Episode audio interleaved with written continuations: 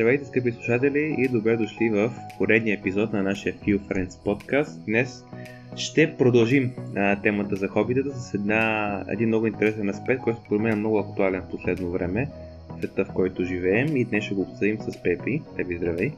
Здрасти! И да, днес ще отговорим на един интересен въпрос. То е трябва ли да се стремим хобито да стане работа всъщност?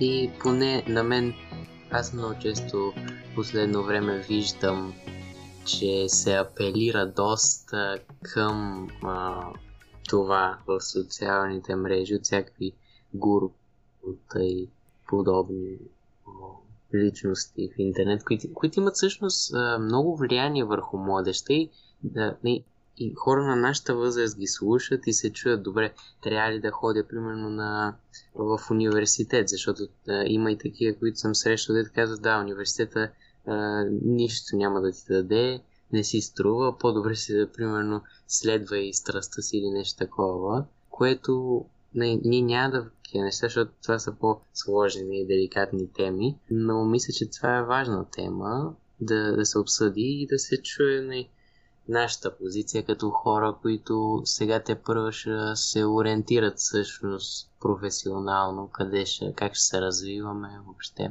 Така че мисля, че е важно.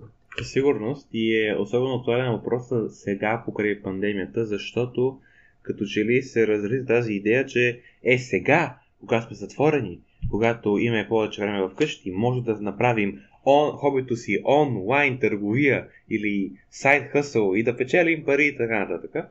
Така че това много забелязвам аз в а, американските а, така, среди е става много популярно, така че наистина проблемът е сериозен. То дали проблем те, те първо ще разберем в този епизод, но нали, за да направим темата малко по-филфренска, нека започнем от нашите познати среди, кои са въобще как човек си избира хоби.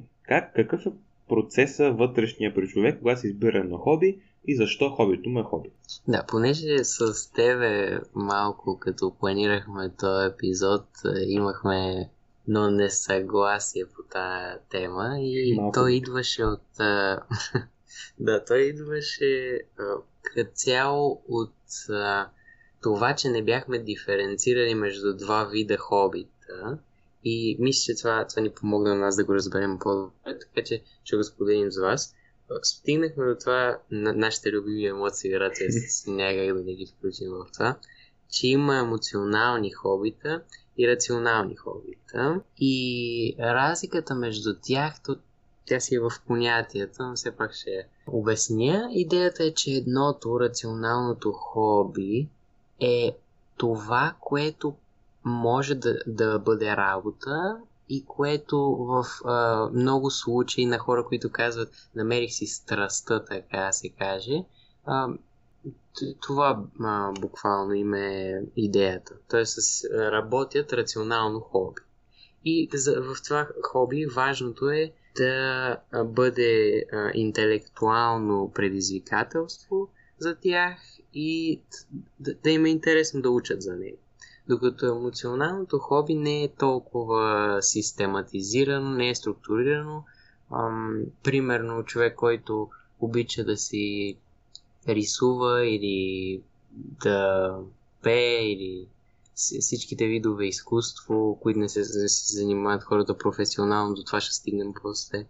И като цяло спортовете също съм забелязал, че са много емоционални, поне при мен. Така че това е много важно да направим тази разлика между двата вида и от тук мога да почнем всъщност дискусията. Да, даже ако изпомняте още в първи епизод в сезона с хобитата, ние казахме накрая, че и аз Пепи имаме или определяме като хоби шаха. И, така, и там казахме, че аз започвам да играя шах, защото знаех, че подобрява паметта, увеличава способността да се правят стратегически решения, като цяло подобрява кръвоусяването, даже в мозъка, ако, ако не знаехте, и като има такива благоприятни ефекти върху мене като ученик и като човек. А бе ви го избра, защото вам бе му ставаше удоволствие да играе играта, м- му удоволствие да, да вижда как може една партия да се развие, да играе с приятели евентуално и така нататък. Тоест, виждаме тази разлика между рационални и емоционални причини, и на практика. И съответно това, което казва Пепи е абсолютно вярно според мен. а, хората, които имат повече емоционални хобита, т.е. имат хобита, които са породени от такива емоционални, как да кажем, интереси, нагони, според мен при тях прехода от хоби към работа е много труден, а понякога би бил много вреден, защото по дефиниция едно емоционално хоби трябва да бъде поне малко ирационално или поне неизследвано. Човек да не знае защо точно, точно конкретна причина това хоби му харесва. И това ще бъде проблем, когато става въпрос за работа, която има конкретни работни часове, заплати, работодатели, колеги и така нататък. И съответно, съм забелязал, че при хората с емоции наистина е много доминантна тази идея, че хобито има някаква, някаква форма на игра. Е, шага се игра по принцип, много спортови имат ролята на игра и така нататък. И съответно, когато говорим за това, а, дали е възможно едно хоби да стане, да стане професия, човек трябва да запита това хоби ще го прави. Веднага да дадем пример. Аз мога да се представя, макар че не, би, не бих искал по други причини, да бъда шахматист професионален. Не, аз толкова добър де, но да кажем, че бях или че можех да стана, макар че вече съм изпуснал влака на 18, бих си се представил да го правя, тъй като това хоби за мен е рационално. Аз според мен ти, Пепи, не би се представил, нали? Ами, да, аз честно казвам не бих се, се представил професионално и да се а, занимавам с това, просто защото то наистина а, за мен нещо непринудено, нещо, което го правя когато ми се иска, когато имам възможност, когато, е така да го кажа, когато се чувствам по този начин. И това просто не мога да го сложа в някакви граници. И затова не, не бих искал да се занимавам професионално с шаха. Но да, това, това което ти казваш е много важно и може би да, да го обобщя някакси. Нашата идея е, че това човек има рационално хоби. Това рационално хоби би могло много лесно да се превърне в работа, защото и без това е структурирано, човека си върви по него и може просто да промени някои а, фактори в това, но това няма да му пречи, защото е рационално и знае точно какво му харесва в това и той може напълно съзнателно да си избира частите, които му харесват и да ги включва в работата си, професията си в емоционалното, както Алекс каза, не ни е толкова ясно какво ни привлича и затова емоционалните хобита са много по-трудни за така да се каже, за превръщане в професия и ние бихме казали, че това а, не би било най-добрата опция. Така че рационални хобита супер стават за работа, емоционалните хобита не чак. И важно е да кажем, че при огромна част от хората, да не кажем при всички хора, има налични двата вида хобита. А, тъй като ние вярваме, че не може да бъде изцяло емоционален или, или изцяло рационален, двете ще имат някаква роля в живота му, по тази логика допускаме, че всеки има поне едно рационално и емоционално хоби или поне един такъв интерес, който може да доведе до ангажирането с такова хоби. И вторият на мисли, въпроса за прехода от хоби към работа засяга всички ни, независимо къде е спектър емоции и рацио на човека, тъй като рациото не е нула в никой а, от случаите. Но разбира се, не е само този спектър емоции и рацио, който определя евентуален преход от хоби в работа, има и други неща и тук ще въведем може би една нова идея за нашия подкаст, сме много коментирали по-рано това. Като цяло в психологичните среди а, има тази, този модел за идентифициране на личност на човека по пет критерия. Именно те се наричат Big Five Personality или Personality Traits of the Big Five. Не на превода големите пет а, характеристики на човека. И сега тя ще ги разгледаме и ще видим всъщност какъв тип човек би бил по-предразположен към това превръщане на хоби в работа. И почваме първо с, не с един малък дисклемър, че тия неща петте трейдс ще ги м- първо ще ги казваме на английски, защото така сме ги се, се запознае с тях и после може би превода няма да е много коректен, да. като е на български. Но да, това е малко дисклеймер. Така че започваме първо с openness. А, и, и това а, означава колко човек е отворен към а, нови преживявания, нови идеи, нови хора и така нататък.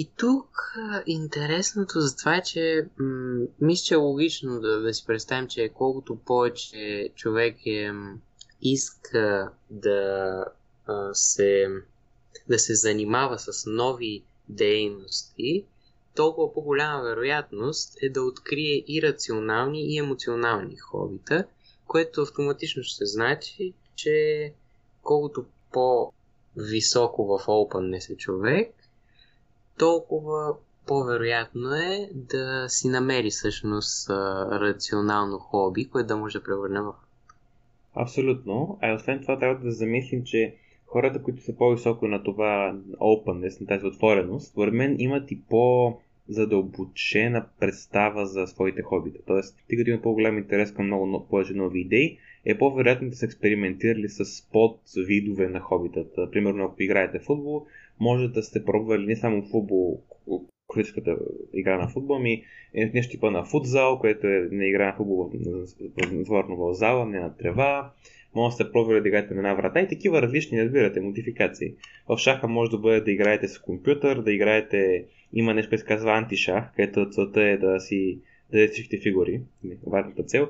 Има всеки такива подвидове. А, така че да, и колкото повече човек е по-компетентен в една област, дори това да е хоби, вероятността това се превърне в професор, разбира се, в днешния свят на свободния пазар е по-голяма.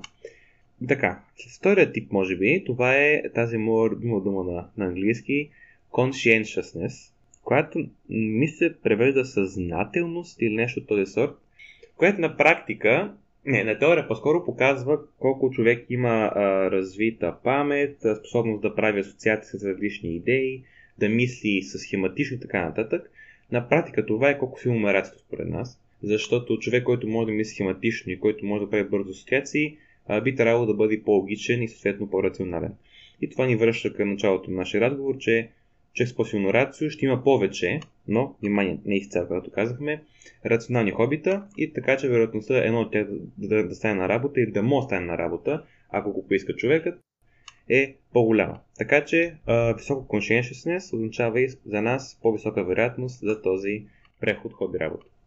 Това аз мисля, че и хора, които са, нали, с по-високо conscientiousness, могат и по-добре да се възползват от различни ситуации, да кажеш, защото не, чувал съм понякога някъде да ми каза, ей, в тази ситуация можеше да направя това, аз се сетих, исках да го направя. Обаче, не, когато ти е по-развито рациото, може би може да забележиш някакъв вид а, а, схема в различни ситуации и когато знаеш рационалните си интереси, тогава може да видиш къде най-добре ще се напаснеш и следователно ти много по-лесно да си избереш а, така, рационалното хоби и следователно и евентуална бъдеща професия, така че това е важно. Mm-hmm. Следващото е доста интересно, затова се а, така, мъчихме се малко, защото се опитахме с Алекс да го свържем с емоцио рацио. Не знам колко ни се получи. Обаче следващото е екстровертност. А, та хубава дума, където сме използвали вече и аз не знам колко пъти. Но идеята ни е, че екстровертите имат, а, понеже те имат така тенденция, с повече хора да им, да им е по-добре да се събират в големи групи, да имат повече контакт, което веднага значи имат повече възможности за различни хобита, да се запознаят с различни хобита, въпреки че не в а, днешно време, чрез технологиите, всеки интроверт може да се запознае с хиляди хобита YouTube. Но да, все пак екстровертите мисля, че още имат а, това, как, как да кажа, това предимство пред а, интровертите.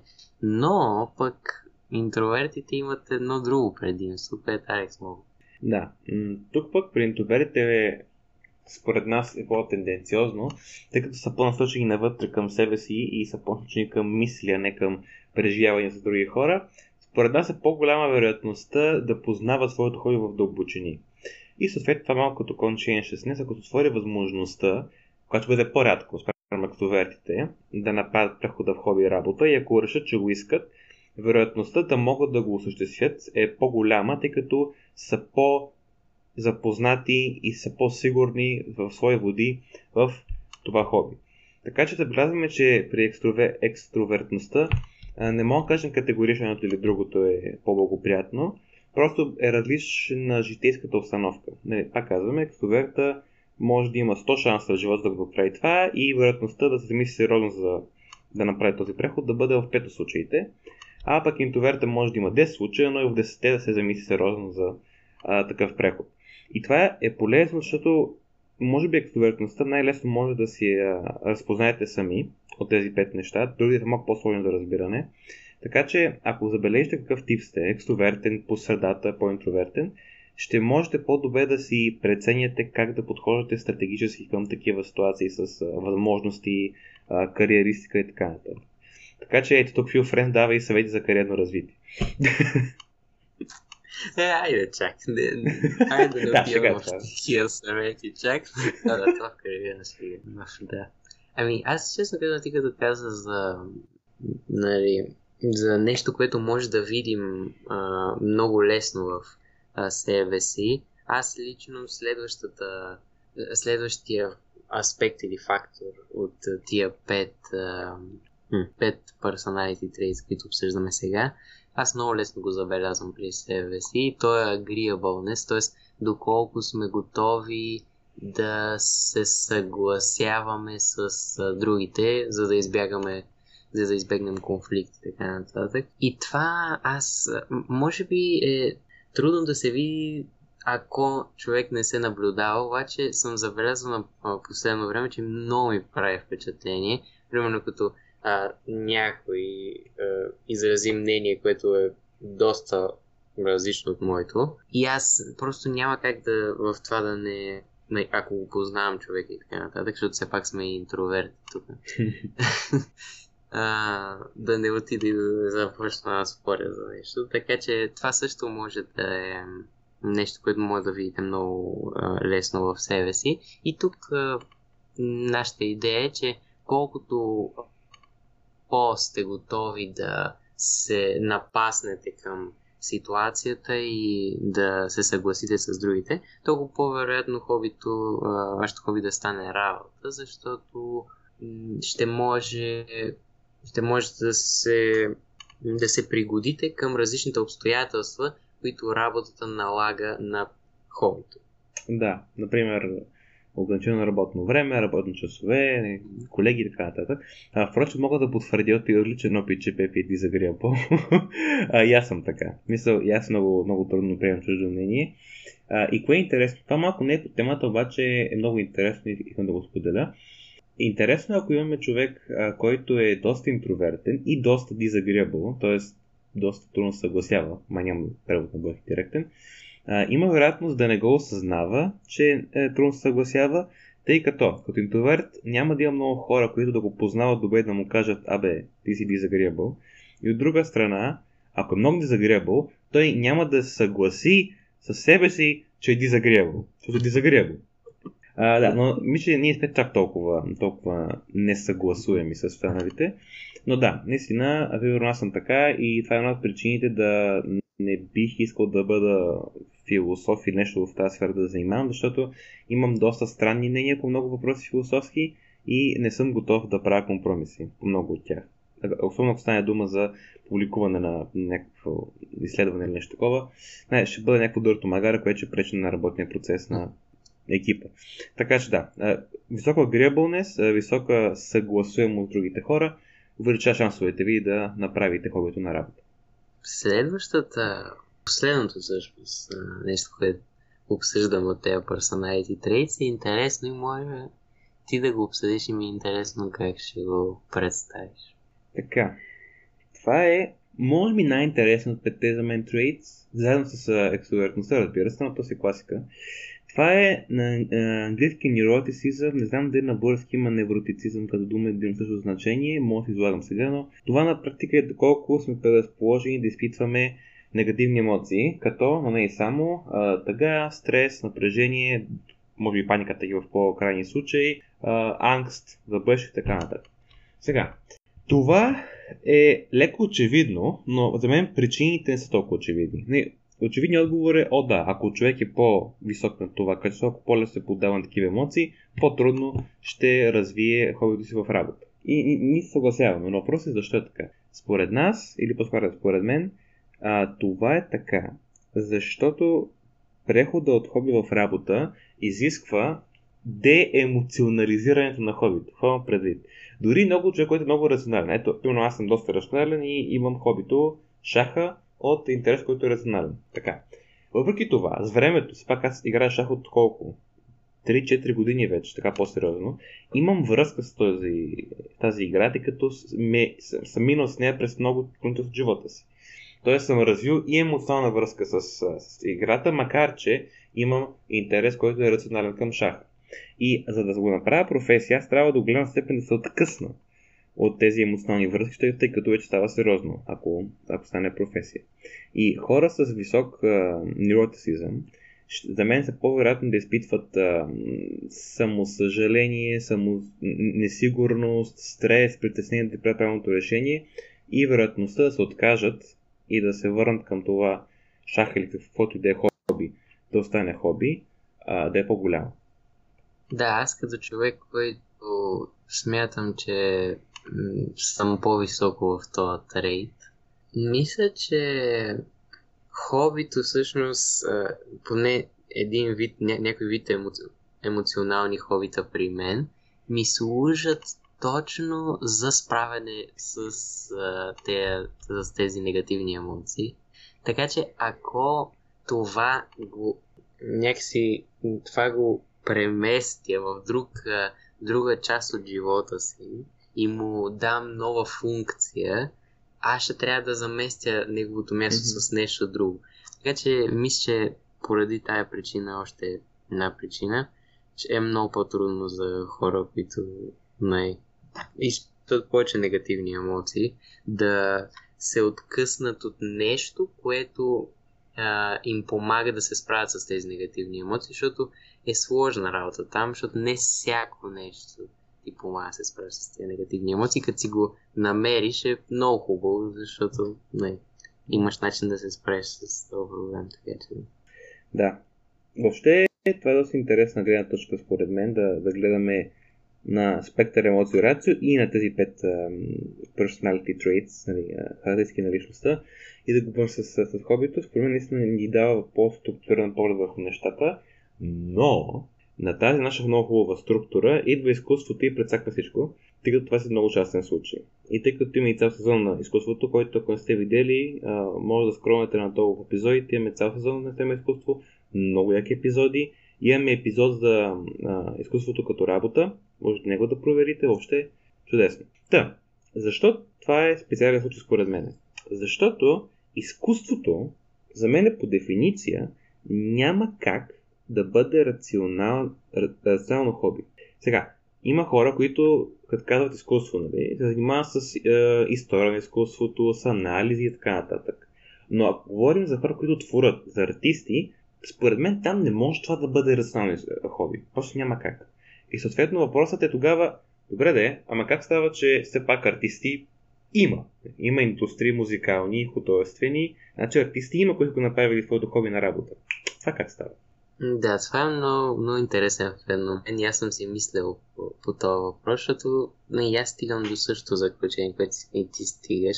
Как може един артист да, да прави всички, ай така да ги кажа, бюрократични неща, свързани с а, всъщност промотиране на изкуство и направяне на концерти, плащане на един куп народ там, за да се случи всичко и отговор, според мен, това са фирмите, които се занимават с а, точно с това, с промотирането на, на артисти, менеджери, хора, които се занимават с маркетинг.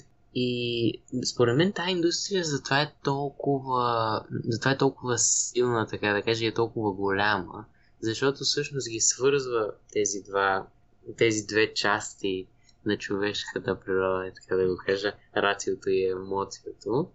И, и, и се получава добре. Са, естествено, знаем, че в, в, в музикалния бизнес има много А, как да го кажа? Има много случаи, където а, тези... Аз не, не знам как се нарича на български, ти ако кажеш, може да го правиш, обаче съм го запомнил на английски лейбъл. Тоест тия фирми, които се занимават с това. Да. М- има много случаи, в които те взимат огромна част от приходите, които артиста им, а, нали, им носи със своето изкуство. И там нещата са много сложни. А, има много не, а, тежки случаи, но идеята е, че все пак се получава един вид синтеза между двете неща и мисля, че така всъщност са се появили тези професионални.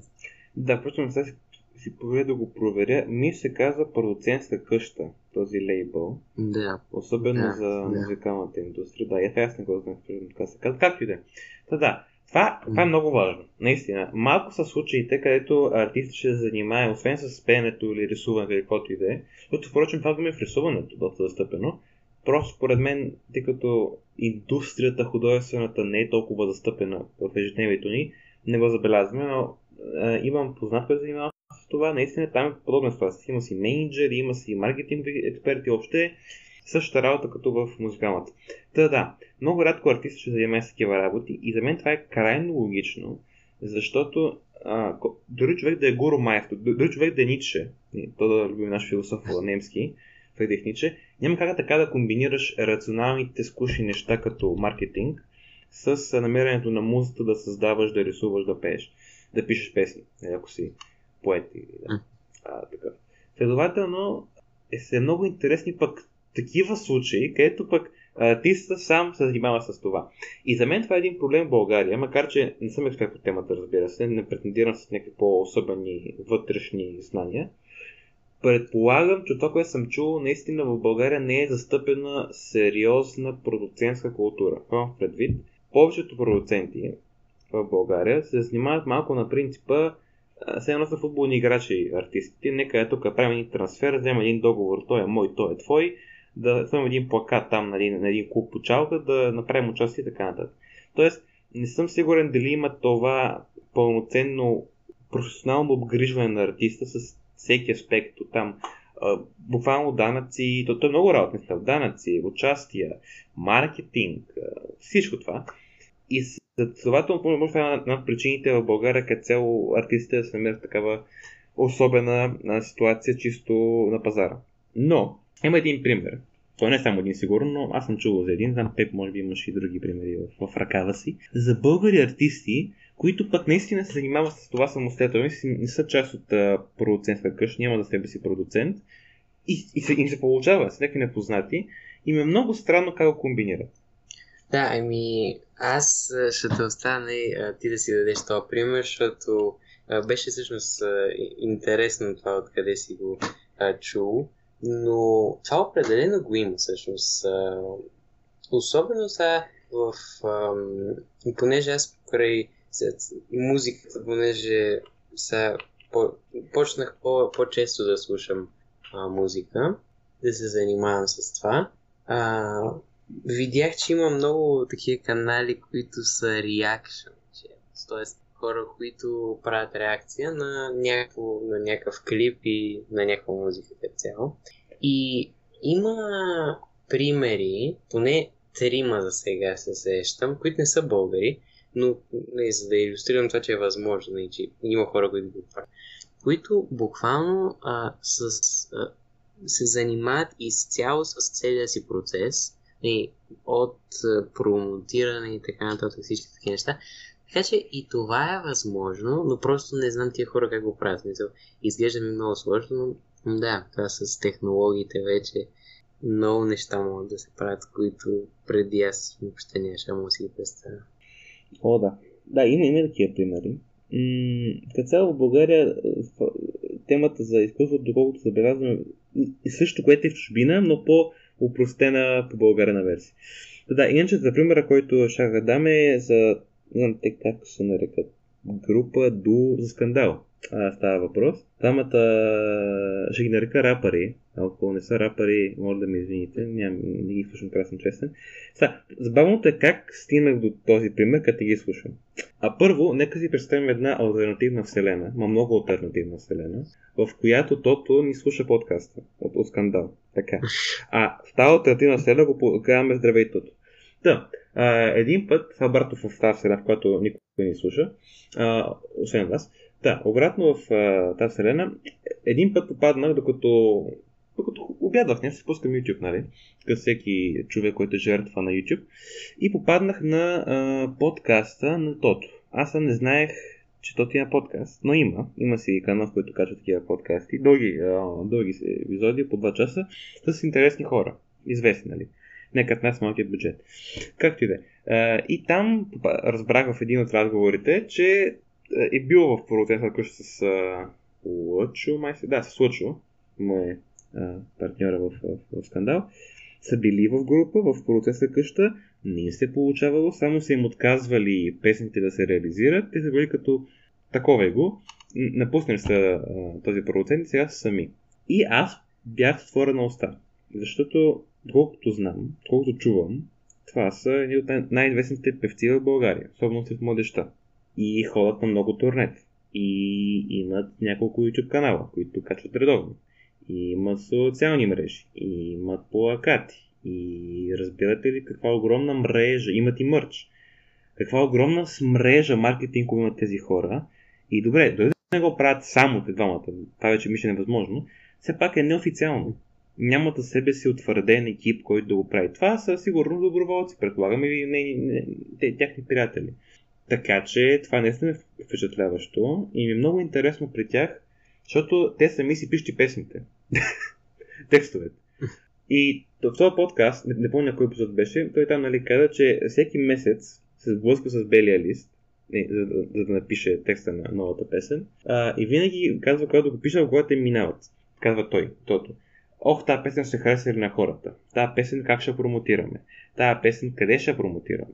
Тая песен как се пее на турне. Тая песен ще бъде ли цензурирана заради някоя непристойна дума от някоя радиостанция. А, какъв ще бъде договора с тази радиостанция. И така е, така е, така е, цяло това нещо. И аз продължавам да не мога да проумея как с това миж главата тези хора пишат песни, припеят и песните, пък са успешни. Е, Бога ми не мога да разбера. А аз, а, това, е, това е просто един много хубав пример за това, че има хора, които могат да Възможно е да се превърне хобито в работа, но не мисля, че това трябва да се обожествява и да се слага на, на такъв пиедестал, защото, както Алекс каза, това е изключително трудно. Не? Аз а, преди години си мислех, когато още не знаех абсолютно нищо, си мислех, о да, то да си артист е такъв кеф, не? и всичко е цветя и рози, само излизаш там, пееш и ти дават пари и всичко е хубаво. Не е така. Нали, трябва да живеем все пак в реалността, но пак е, виждаме с е, такива примери, че колкото и да е трудно, човек може да успее и то навсякъде. Че аз просто мисля да завършим с този епизод с това, че да, проучвайте, така, не, не, да, проучвайте различни хобита, запознайте се с а, различни аспекти от личността си, не с агриобълне, с всичките тия неща, които сега споменахме. И мисля, че ще можете да си намерите работа, всъщност, която да ви е един вид рационално хоби. Или, ако някой тук бъдещ артист ни слуша, да се занимавате с това, което е много интересно. Така че И сигурно според мен всеки от вас има потенциала да има рационално хоби, дори да някакъв крайно емоционален. И според мен наистина си струва, макар че е тема за, друга, за друг епизод, според мен, но все пак ще го кажа тук накрая, си струва човек да се опита да направи частично, ако ще е едно свое рационално хоби работа, тъй като си гарантира, че няма да мрази работата си. Което е друг много важен аспект. Чували това клише, а, какво беше? ако ста правиш хобито работа, няма да работи един ден такива истории. И това може да е преувеличено, но наистина а, и, случаите, в които хората си правят работата, завършват катастрофално винаги. М, така че да, това е другия плюс, който не коментирахме, това е друга тема, се, че хобито в работа, ако направим правилен, правилно транзишъна, прехода, а, работа става много по-приятна за вършене, тъй като си правите хобито също времено. Така че да, абе, абе, абе, хора, пробвайте и бъдете отворени към възможността да го направите, защото ако ви се появи възможност, що да не се замислите. Да. И това е а, за днес. Благодаря, че ни слушахте. Благодаря ви, че тук си го, песна, тук си коментирахме ние а, тази много хубава тема.